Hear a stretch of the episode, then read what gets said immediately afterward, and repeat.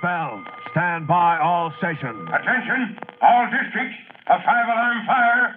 Five bells move in immediately. That's it. Let's roll. Let's go! Firefighters!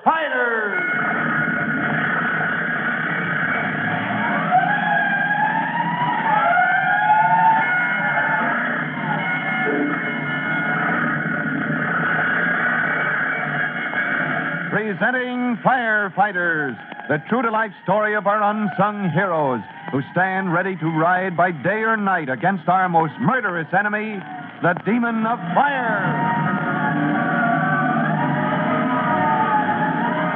In just a moment, we'll join Chief Cody, rookie fireman Tim Collins, and his young brother Jimmy at Clement's department store, where they hope to find the answer to the mysterious mattress fires. You'll recall that Tim had been given a special assignment by the chief to investigate a series of unexplained and seemingly unrelated blazes. Seemingly because Tim and Jimmy had found the one thing they all had in common. They had all started in apparently normal mattresses, and in each case, the mattress had come from the same store. Well, now, close as they are to solving this puzzle, there was still one more tense moment ahead, as you'll see right after the following message.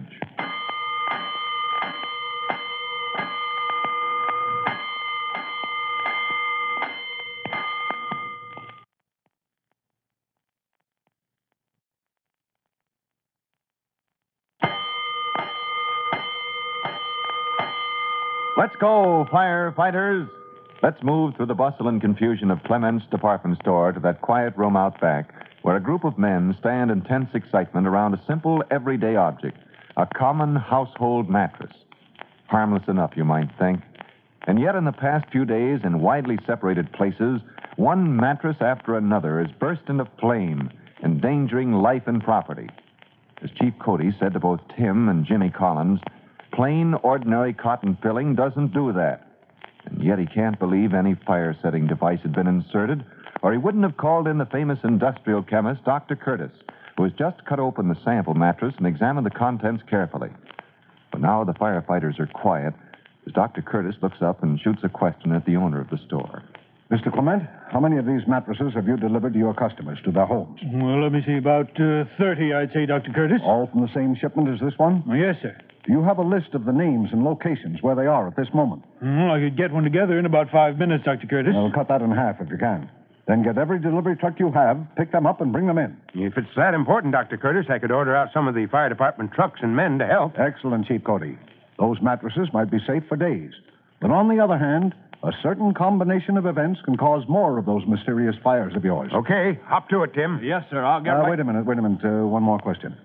Mr. Clement, about 30 mattresses have gone out of your store. Was that the entire shipment? Oh, no, no. I probably have nearly 70 left. They were taken back to the warehouse this morning. I needed the space here. They're probably lying out in front of it now. You're lying in front of that huge warehouse? Yes, yes. It's such a lovely day. We thought it wise to make sure they were thoroughly dry before storing them. That does it. You take care of picking up your customers' mattresses.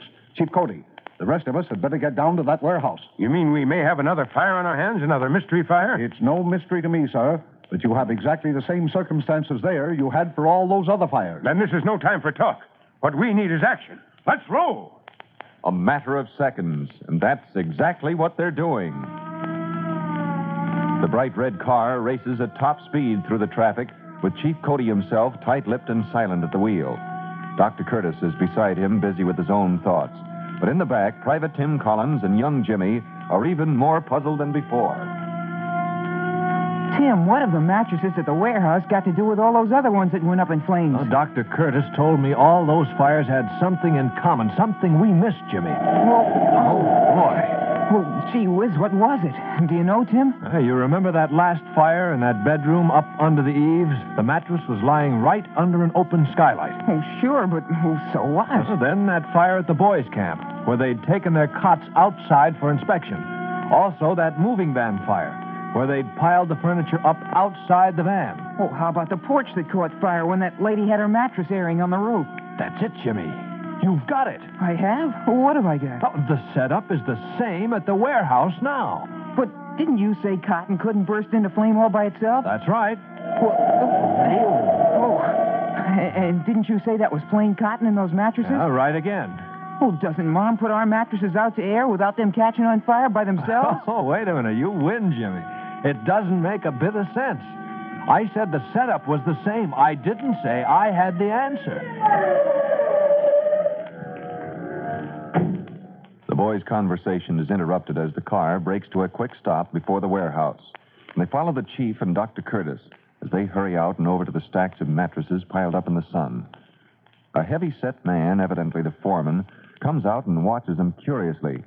But Chief Cody stares at the mattresses as though he had a grudge against them. I'd feel a lot happier if I knew what I was looking for, Dr. Curtis. You can relax, Chief Cody. We seem to be in time. You sure? It wouldn't be safer to ring in an alarm, get a couple of lines strung over here, and wet those doggone things down? No. All we have to do is get them inside in a hurry. Hey, look, Bud, I'm the foreman here. Why do you We want... represent your boss, Mr. Clement. This is an emergency. Yeah? Well, why should we move those mattresses uh, inside? Pardon me, Dr. Curtis. Look, young man, I represent the fire department, and that's an order. Oh, okay, okay. Uh, hustle this stuff inside, you guys. Well, Dr. Curtis, I think you ought to take a look at this mattress. There's something awful funny here. You're right. Good for you. Uh, you, foreman, come Uh? here. Uh, you were wondering why we want to get these mattresses in the warehouse. Here, feel this one. Uh, say, that's mighty hot to the touch. It's like fire. You're closer to the truth than you realize. There is a fire inside this mattress right this minute. Tim, that small extinguisher from my car. Yes, sir. Gee whiz, and just in time, too. Look at there. It's burning through in this spot. See the little flame licking at the covering? Out of the way, Jimmy. Right. Yeah, now you see it, and now you don't. Hmm. Wish all our fires were that simple, Tim. You got it. Now, if this foreman will hurry his men before any of the yes, others. sir. Uh, on the W, guys, there's black magic around this joint. That's one thing I'm sure there isn't magic. Well, I see you're operating on that mattress now, Dr. Curtis. Do we get the answer this time? You most certainly do. Let me cut away the cloth here and get a good handful of cotton so you can see it. But that can't be cotton if it catches fire by itself. It's cotton, all right, Jimmy. Now, all of you gather around where you can get a close look. All right. I only know of one other case like this one. Fortunately, it's very, very rare. What is, Dr. Curtis? Tim and I are standing here with our eyes popping. We can't see anything wrong. You don't need a magnifying glass. Just look very closely. You see anything scattered through this handful of cotton? Oh. Why, why, yes, yes, I do now. You say you'd never notice it, but there seem to be a, a lot of tiny little seeds. That's right. Cotton seeds. The particular shipment of cotton that went into these mattresses has not been properly ginned. Has not been. What? These tiny seeds should have been completely cleaned out. Yeah, didn't you ever hear of Eli Whitney and the cotton gin? Oh, yeah, in school. Now you see how important his invention was, Jimmy. So this was improperly ginned, Doctor, and the seeds remain. Yes. Thousands of these tiny seeds left in your mattresses. Cotton seeds means the presence of cottonseed oil, which is highly volatile. Oh, now I see why, what you meant when you told me we'd better hurry because it was such a nice day. That's it. We've had a spell of fine hot weather lately. Any of these mattresses left out of the rays of the sun for any length of time were turned into regular incendiary bombs. What do you know? Cotton? Cottonseed left in it by mistake? Cottonseed oil? A hot sun on them? And, and poof, there you have it. We certainly did. One mysterious fire after another. And no explanation till this minute. Our thanks, Doctor. Uh, my thanks to you. We'll trace this right back to the source now. Now, if your department hadn't been on its toes, can you imagine the tragic consequences? We never even knew the source of all those fires until I gave Tim this assignment. Oh, uh, before we give them a hand getting the rest of these mattresses out of the sun and into that cool, dark warehouse, Dr. Curtis, I think we ought to give both Private Collins and his brother Jimmy a vote of thanks. Yes, sir. A vote of thanks to both of them. Later, as the chief's car heads back toward headquarters station. Yeah. Why so thoughtful, Jimmy? Tired? Well, no, sir. I was thinking maybe I ought to study my chemistry a bit harder. Yeah, it does make you stop and think, doesn't it, Jimmy? Ah, I guess there are a lot of things I could brush up on myself. Oh, that reminds me. If you'd like to brush up on your technique with a scaling ladder, drop by the training school tomorrow. One of the best men in the country is giving a demonstration. Oh, say, I'm glad you told me, Chief. I'll do that. Well, what's a scaling ladder exactly?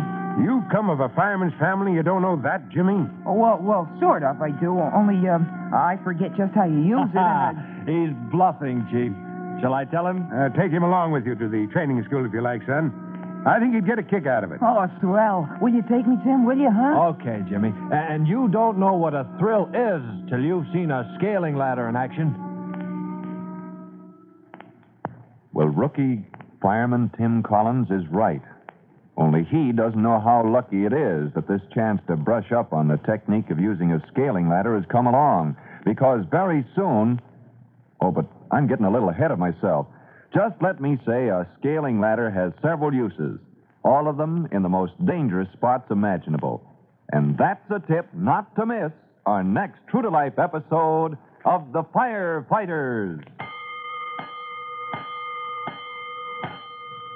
Fire Chief Bob Cody will be back with your special assignment right after this message.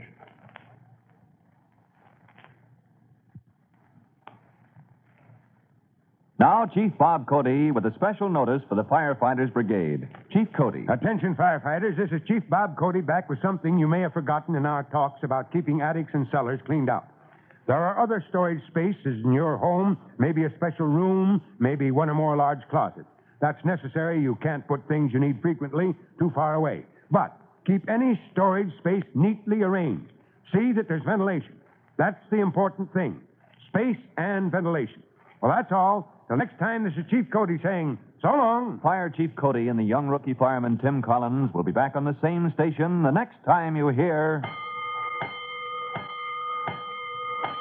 That's it. Let's go! Let's go! Firefighters! Firefighters is a copyrighted feature of William F. Holland Production.